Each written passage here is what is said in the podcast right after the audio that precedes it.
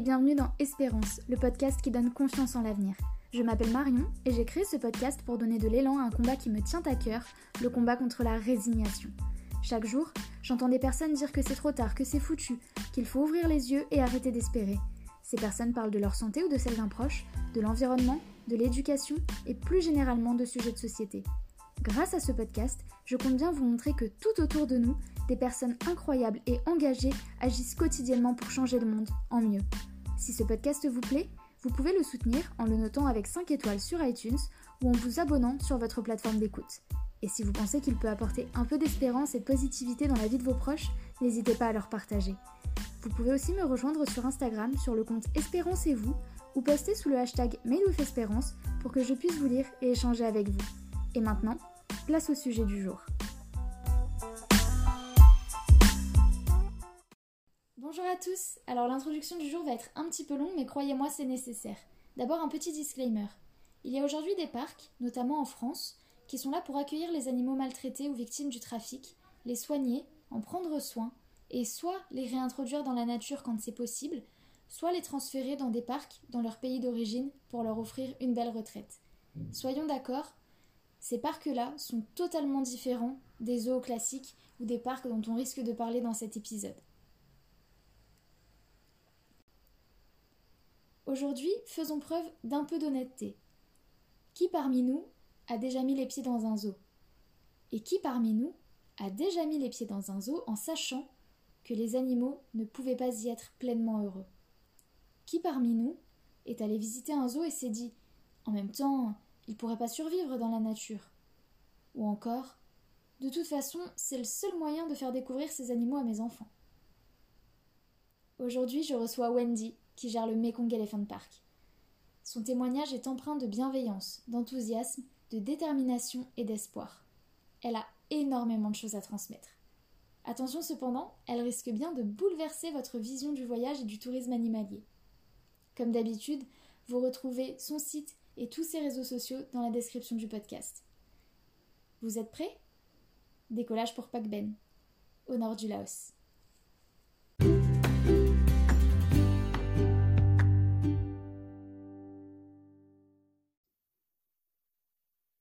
Bonjour Wendy et merci d'accepter d'échanger avec moi sur euh, cet épisode d'Espérance. Je suis vraiment ravie de pouvoir te recevoir parce que euh, tu as énormément de choses à nous apprendre et à nous raconter.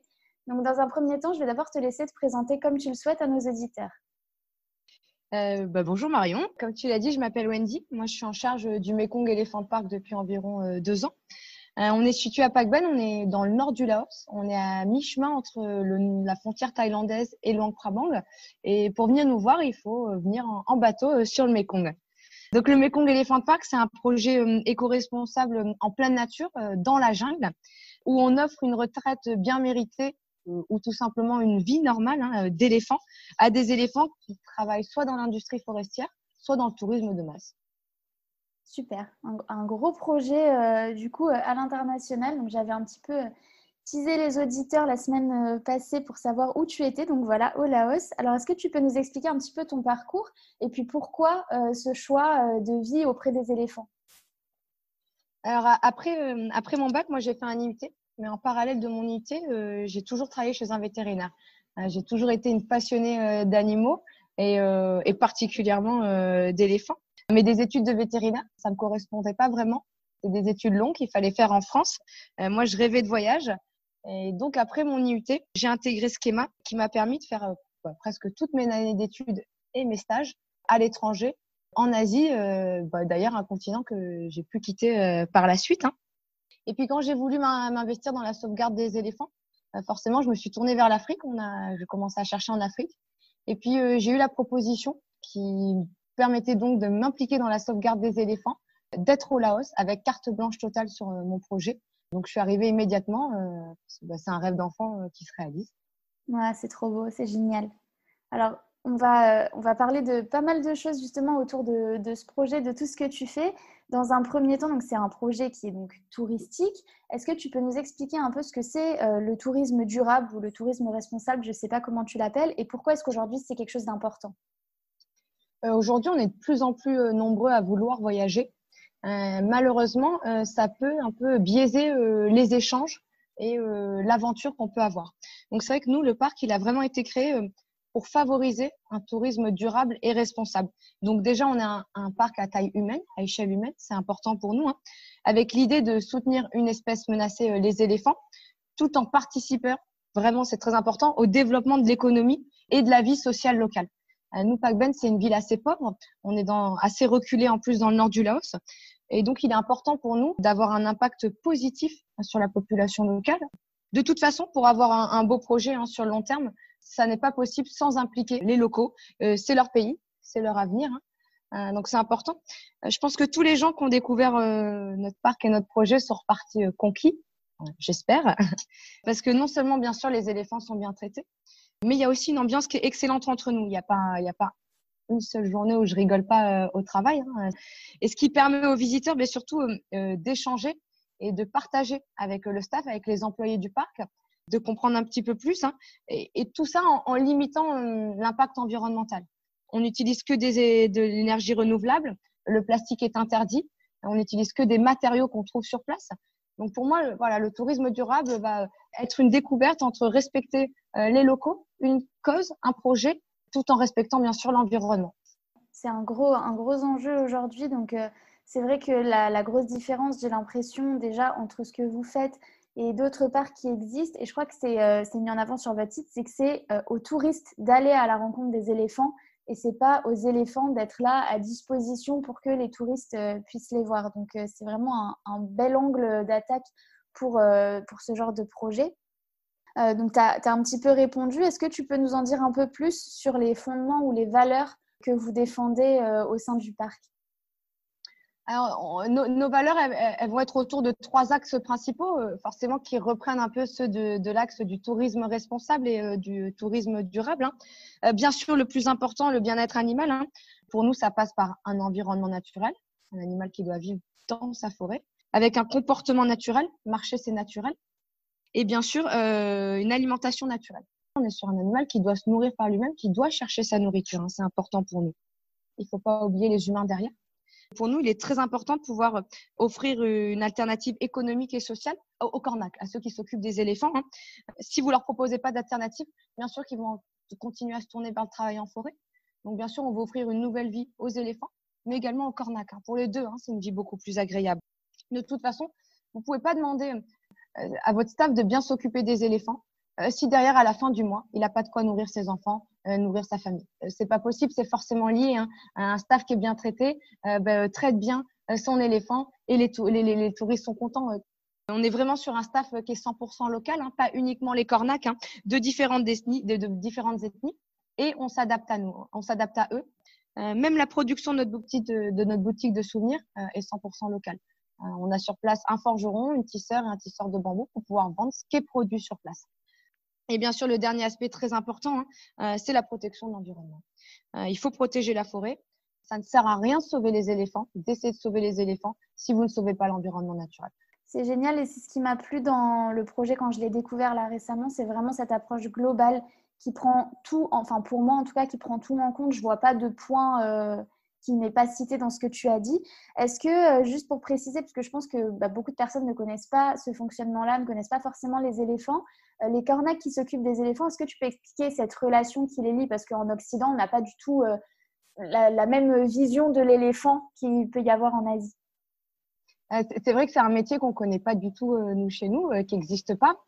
Là, on est, pas, on est sur des éléphants qui sont nés avec des humains, hein, qui ont grandi avec des humains. nous, on a la chance d'avoir des éléphants qui sont quasiment tous nés avec leur cornac ont passé les 30, 20, 40 dernières, années ensemble. Hein. Donc, ils se connaissent très, très bien. Euh, l'éléphant est, le seul animal dans la culture laotienne qui a la même place qu'un humain. Donc, il fait vraiment partie de la famille. Hein. Il est extrêmement important. Euh, bah, bien sûr, à l'époque, il était utilisé pour travailler en forêt parce que c'était une époque où il n'y avait pas de route, pas de moyens de, transport. Donc, euh, l'éléphant était le, seul moyen de développer, par exemple, le, le, nord du pays. Aujourd'hui, les cornacs sont ravis qu'on leur offre une alternative. Hein. Nous, nos cornacs sont hyper contents de, de travailler aujourd'hui sur le parc en observant leurs éléphants. C'est une relation euh, qui n'a pas changé parce qu'elle est toujours aussi forte, elle est toujours aussi spéciale. Hein. c'est vraiment difficilement descriptible. Hein. Euh, mais bien sûr que le rapport à l'éléphant, pour eux, pour eux, a changé. Euh. Mm. Il n'y a plus besoin de se lever le matin pour aller travailler. donc, c'est plus facile et plus agréable pour tout le monde. Oui, c'est sûr. On disait la dernière fois que c'était un petit peu, on pouvait comparer un peu le rapport des cornacs à l'éléphant à ce que nous, en France, on a par exemple aux personnes qui ont des chevaux, pour si on peut faire un petit parallèle voilà, pour que les gens se rendent un petit peu compte de vraiment cette relation spéciale qu'il y a, qui les chevaux étaient aussi nous utilisés pour le transport, etc. Mais aujourd'hui, enfin les, personnes qui sont fans euh, de, chevaux d'équitation, elles ont vraiment une relation bien plus, euh, bien plus importante que ça. Tout à fait. Hein. Et, c'est vrai que euh, l'éléphant est, assez similaire au cheval sur pas mal de points. Moi, j'y connais rien, je connais rien aux chevaux, mais beaucoup, beaucoup de, touristes qui viennent voient énormément de points communs, hein, même dans le comportement. Ah ouais, super intéressant. Alors, du coup, est-ce que tu peux nous dire un mot sur la réalité de la situation concernant les éléphants, euh, alors au, Laos ou en Asie euh, en général, ce qui se passe pour eux? Alors euh, malheureusement, la réalité, elle est dramatique. les éléphants d'Afrique, eux, ils sont sur liste rouge des espèces vulnérables. L'éléphant d'Asie, lui, il est sur liste rouge, mais des espèces en danger d'extinction. L'éléphant d'Asie est en train de disparaître. Donc, de manière générale, globale en Asie, la situation n'est pas bonne et elle est particulièrement mauvaise au Laos. Hein. Au Laos, il reste à peu près moins de 700 éléphants. C'est quand même le pays qu'on appelait euh, le pays au million d'éléphants. Il va en rester à peu près 300 à l'état sauvage et 300 dans des parcs euh, comme chez nous. Donc moitié-moitié à peu près. Hein. Les deux, euh, que ce soit l'éléphant sauvage ou l'éléphant qui sont nés avec les humains, sont en danger d'extinction, mais pas pour les mêmes raisons. Seul l'état sauvage sont en danger d'extinction, tout simplement la perte de l'habitat naturel et le braconnage. Euh, bien évidemment, aujourd'hui, on se, on se retrouve avec des conflits euh, hommes-humains euh, parce qu'il y a de moins en moins de forêts. Donc, bien sûr, les animaux se déplacent de plus en plus vers les villages. Et pour les éléphants nés avec les humains, le problème est différent. C'est tout simplement qu'on leur a jamais laissé la possibilité de vivre une vie d'éléphant, donc de se reproduire, donc de passer du temps avec du mâle, donc de pouvoir observer au sein d'une harde et donc d'apprendre. Hein. Donc aujourd'hui, on se retrouve avec des, éléphants domestiques qui n'ont aucune idée de comment fonctionne la reproduction, qui n'ont jamais côtoyé de mâles et les femelles n'ont jamais côtoyé de, mâles et les mâles n'ont jamais côtoyé de femelles. Donc c'est un double challenge aujourd'hui euh, parce que euh, si on veut si on veut avoir une chance que cet animal euh, ne disparaisse pas, il va falloir se battre sur les deux fronts. C'est pour ça qu'aujourd'hui au parc, on, a vraiment fait de la reproduction une priorité absolue parce que si rien n'est fait, c'est malheureusement un animal qui va disparaître d'ici quelques années du Laos. Hein. Donc c'est aussi ça notre projet, c'est de sensibiliser les gens à, la protection des éléphants d'Asie. Ouais. Alors je précise parce qu'on en avait vaguement parlé, c'est vrai que L'aspect reproduction, c'est quelque chose qui peut être euh, très décrié parce que nous, on a l'habitude voilà, des reproductions en zoo, des choses comme ça. Et on en avait discuté. Là, le but, c'est vraiment pas euh, de faire euh, naître des éléphants pour qu'ils restent en cage toute leur vie. Encore une fois, c'est un parc qui est totalement différent. Donc, euh, c'est important aussi de se poser ces questions et je parle notamment aux auditeurs de voilà de pas toujours voir en tout noir ou en tout blanc. Il y a beaucoup d'aspects à, prendre en compte. Et donc, si c'est quelque chose qui vous intéresse, je pense que vous pouvez vous renseigner soit via le Mekong Elephant Park, soit par vous-même sur, sur Internet. Mais voilà, c'est un point qui est quand même plus compliqué qu'il n'y paraît. Euh, tout, à fait. C'est vrai que c'est jamais noir ou blanc. Hein. C'est exactement ça. Hein. Il y a autant de, situations qu'il y a d'espèces animales et qu'il y a de lieux. Euh, ça va vraiment dépendre du contexte. Hein. Euh, aujourd'hui, à l'état sauvage, il n'y en a plus assez pour sauver l'espèce. Donc, ça va passer certainement, passer dans des parcs ici, qu'on espère qu'on va pouvoir réintroduire un jour à l'état sauvage. bien sûr que c'est le but ultime de, la conservation. Ouais, ouais, ouais c'est sûr. Alors, est-ce que pour tous ceux qui nous écoutent, qui sont amoureux du, des animaux et du voyage, tu aurais un conseil à leur donner sur bah, justement les activités qu'ils vont faire quand ils vont, euh, quand ils vont voyager, quand ils vont faire du tourisme? Alors, euh, de manière générale, pour moi, si vous voulez euh, observer un animal, hein, le mieux, c'est toujours d'aller là où il vit, dans son environnement naturel. Un, un éléphant, c'est pas un animal qu'on doit voir sur du ciment ou sur du béton. Voilà, on doit le voir dans la forêt et on doit le chercher. Choisir les lieux où il y a le moins de contact possible plus vous allez avoir un contact avec un animal, plus en règle générale, il y a eu des abus derrière. Alors euh, voilà, euh, faire un selfie avec un tigre, hein, c'est très joli pour la photo, mais non, euh, on ne peut pas approcher un tigre sans qu'il y ait eu des conséquences et des abus sur cet animal derrière. C'est pas possible. Donc c'est à toutes les échelles. Hein, voilà, pareil, se baigner avec l'éléphant, ça peut paraître inoffensif. Un éléphant dans la nature ne se baigne pas avec des humains. Donc il faut que ça reste un moment pour lui où il puisse jouer, se rouler dans l'eau, euh, s'il n'a pas envie, ne pas se baigner tout simplement. Hein. Et, bien sûr, euh, il faut être un voyageur responsable. Euh, ça veut dire il faut s'informer. Il faut chercher. Aujourd'hui, je sais que c'est très très dur mmh. d'avoir des informations fiables parce qu'on on lit tout, hein, principalement sur les éléphants. Mais voilà, nous, les gens qu'on a ici, en règle générale, ils ont fait des heures et des heures de recherche. ils ont réussi à nous trouver par des blogs, par différentes retours, tuyaux, groupes d'informations. Euh, donc, je dirais que c'est vraiment euh, s'informer, vraiment, euh, qui, est, vraiment la clé également. Hein. C'est vrai que c'est compliqué aujourd'hui. On a, bah, c'est totalement opaque, quoi, tout ce qui est milieu du tourisme animalier. Alors là, depuis deux ans, je crois, en France, on a vraiment eu une prise de conscience enfin sur les cirques et ce genre de choses. Mais quand on va à l'étranger, c'est toujours euh, compliqué. Enfin, le nombre de personnes qui vont euh, faire du shark diving, euh, qui vont voilà, aller dans les, parcs animaliers pour prendre des selfies avec les animaux. Et même, moi, je me rappelle, j'étais allée en Alsace dans un parc donc avec une espèce de singe. Et quand on va sur le truc, on voit que bah voilà, on va juste à la rencontre des singes. Enfin, ça semblait un projet un peu dans la même lignée que le tien. Sauf qu'en fait, on arrive et ils nous donnent des poignées de, je sais plus, c'était du popcorn ou j'en sais rien. Et tous les singes, en fait, ils viennent et ils prennent du popcorn et on se dit non mais enfin, et, ils sont là à dire que c'est un discours euh, comme quoi, euh, mais c'est pas grave parce que de toute façon, euh, il y a plein de singes, ils en mangent pas beaucoup. Enfin, je sais pas quoi. Je dis ah, mais c'est pas normal de nourrir des singes au popcorn dans son, si c'était dans son habitat naturel. Donc voilà, c'est très compliqué. Faut, je pense, comme tu dis, s'informer, s'informer auprès des gens qui ont déjà vu des choses, etc. Donc voilà, j'espère que ce podcast pourra aussi aider à faire connaître ce parc qui à mon avis, vraiment à voir euh, pour ceux qui vont voyager en tout cas dans ce pays-là. Et ça permet d'avoir enfin un tourisme animalier qui soit responsable, qui permette quand même, bah, c'est normal d'être curieux, de vouloir voir des animaux, euh, surtout aussi majestueux que l'éléphant. Il n'y a pas de mal à ça, mais il faut aussi bah, laisser leur liberté euh, aux animaux et, respecter un peu leur environnement. Tout à fait. Et c'est vrai que nous, on a besoin de vous. Euh, nous, on ne peut pas euh, sauver ces éléphants de l'industrie du tourisme de masse ou du travail en forêt euh, si on n'a pas un minimum de revenus derrière pour pouvoir, de un, les sauver, de deux, ben, s'occuper de derrière, payer le salaire des, des, cornacs. donc, c'est vrai qu'il faut réussir à trouver l'équilibre entre le respect de l'animal et le tourisme. C'est possible, il faut juste chercher où le faire. Ouais c'est vrai qu'en fait, c'est comme pour tout ce qu'on consomme, entre guillemets, c'est le consommateur qui va faire que les choses vont changer. Donc, euh, que ce soit la nourriture ou le tourisme, c'est la même chose. S'il y a quelque chose qu'on critique, ben, il faut juste pas aller l'acheter, en fait. Et à force de ne pas donner d'argent à ceux qui maltraitent les animaux ou qui font voilà, des pratiques un peu euh, vraiment euh, border, bah, c'est parce que là, ils n'existeront plus. Moi, je me bats tous les ans, parce que j'habite euh, du coup euh, près de Nice, et il y a un parc euh, aquatique qui s'appelle Marineland, qui est très très connu nationalement, où c'est voilà, un parc aquatique avec des orques, des dauphins qui sont dans des bassins ridicules, enfin c'est n'importe quoi. Et tous les ans, j'ai beau quand il y a des gens qui me disent ah, on, va, en vacances dans le sud, on va aller voir ce parc, je dis mais n'allez pas donner de l'argent à ces gens, enfin c'est pas possible quoi. Donc euh, voilà, j'espère qu'à force euh, ça va bouger, mais c'est vrai que c'est nous les principaux acteurs et on peut pas attendre que les parcs de même se disent ah bah tiens euh, je gagne je sais pas combien de millions d'euros par an puis finalement je vais arrêter. C'est sûr que si on continue d'y aller, ça risque pas de se stopper. Non, tant que ça générera de l'argent pour eux, euh, c'est évident qu'il n'y a pas de raison d'arrêter. Euh, mais on en revient sur un point important. Un animal, ça s'observe dans son environnement naturel. Mm.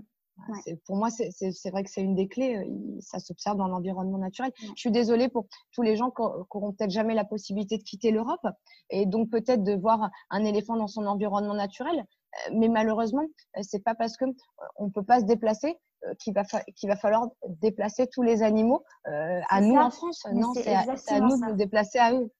Alors pour toutes les personnes qui sont dans ce cas-là, je vous invite à écouter le sixième épisode euh, d'Espérance que j'ai fait avec Mathieu Mouillet, qui lui est un voyageur qui avait fait le tour du monde à vélo et qui ensuite a fait le tour de France à pied et qui explique vraiment ça parce que lui, du coup, en France, il a observé des animaux bah, français. Il est allé dans, dans des forêts, il a croisé des biches, des cerfs et en fait, il explique que bah, oui, c'est pas les mêmes animaux, mais en fait, on retrouve cette sensation du sauvage. Enfin, il l'explique beaucoup mieux que moi. Donc, pour tous ceux qui sont intéressés, je vous invite à l'écouter cet épisode parce que c'est vraiment une grosse prise de conscience là-dessus aussi. Bah, écoute, Wendy, on arrive bientôt à la fin euh, de, ce podcast. Est-ce que euh, tu aurais quelque chose à ajouter, un point sur lequel tu souhaites revenir ou un message à faire passer tout simplement? Bah, venez nous voir. Si vous passez par le Laos, venez nous voir. On a bien sûr les plus beaux éléphants du monde, euh, mais on a surtout euh, une équipe euh, géniale. On a vraiment une équipe qui est magique, hein, qui est impliquée dans ce projet, qui, qui vous fera découvrir la culture laotienne. les cornacs sont nés dans la forêt, ils sont capables voilà, de vous faire un repas en 10 minutes avec uniquement ce qu'ils trouvent dans la forêt. donc c'est vraiment, on a un lieu magique, on a un projet magique avec des gens magiques. donc, si vous passez par le Laos, venez nous voir. Ouais, bah je, je, vous encourage aussi et je vous encourage à aller voir, ne serait-ce que par curiosité, c'est ce qu'on disait en off tout à l'heure, euh, sur Instagram notamment, il y a vraiment des, chouettes stories, des chouettes posts où vous pouvez vous rendre compte et ça, ça, transpire en fait à travers les images qui sont postées de cette relation entre le cornac et l'éléphant, du bonheur, enfin les sourires sur les photos sont incroyables. Donc euh, voilà, je vous mettrai tous les liens comme d'habitude dans la description, mais, euh, mais n'hésitez pas à y aller. Et Wendy, je te remercie beaucoup. Je suis vraiment ravie de pouvoir aborder ces sujets-là sur le podcast, de pouvoir transmettre ces messages qui sont très importants et comme tu dis, qui, voilà, qui sont pas encore assez visibles. Donc euh, vraiment, merci beaucoup d'avoir pris euh, ce temps-là avec nous. Ben, merci beaucoup Marion de nous donner de la visibilité, euh, d'aborder ces sujets. Et, si jamais tu as beaucoup de questions, des retours, hein, ben, pas, on pourra en faire une, deuxième partie où on, répond à toutes les questions. Je sais que c'est un sujet un petit peu euh, un petit peu voilà, euh, dont les gens sont très curieux et ont du mal à, se positionner. Donc, n'hésite pas s'il y a des questions derrière, euh, j'y répondrai avec plaisir. Ben, c'est super, c'est une très bonne idée. Bah, du coup, j'attends tous vos retours. Vous m'écrivez soit sur Instagram, soit sur YouTube, ce que vous voulez. Et puis, on fera une petite compile pour faire un enregistrement. Merci beaucoup, Andy. Et puis, au plaisir, j'espère de pouvoir venir te voir un jour là-bas. Eh ben, j'espère aussi. Très bonne journée, Marion.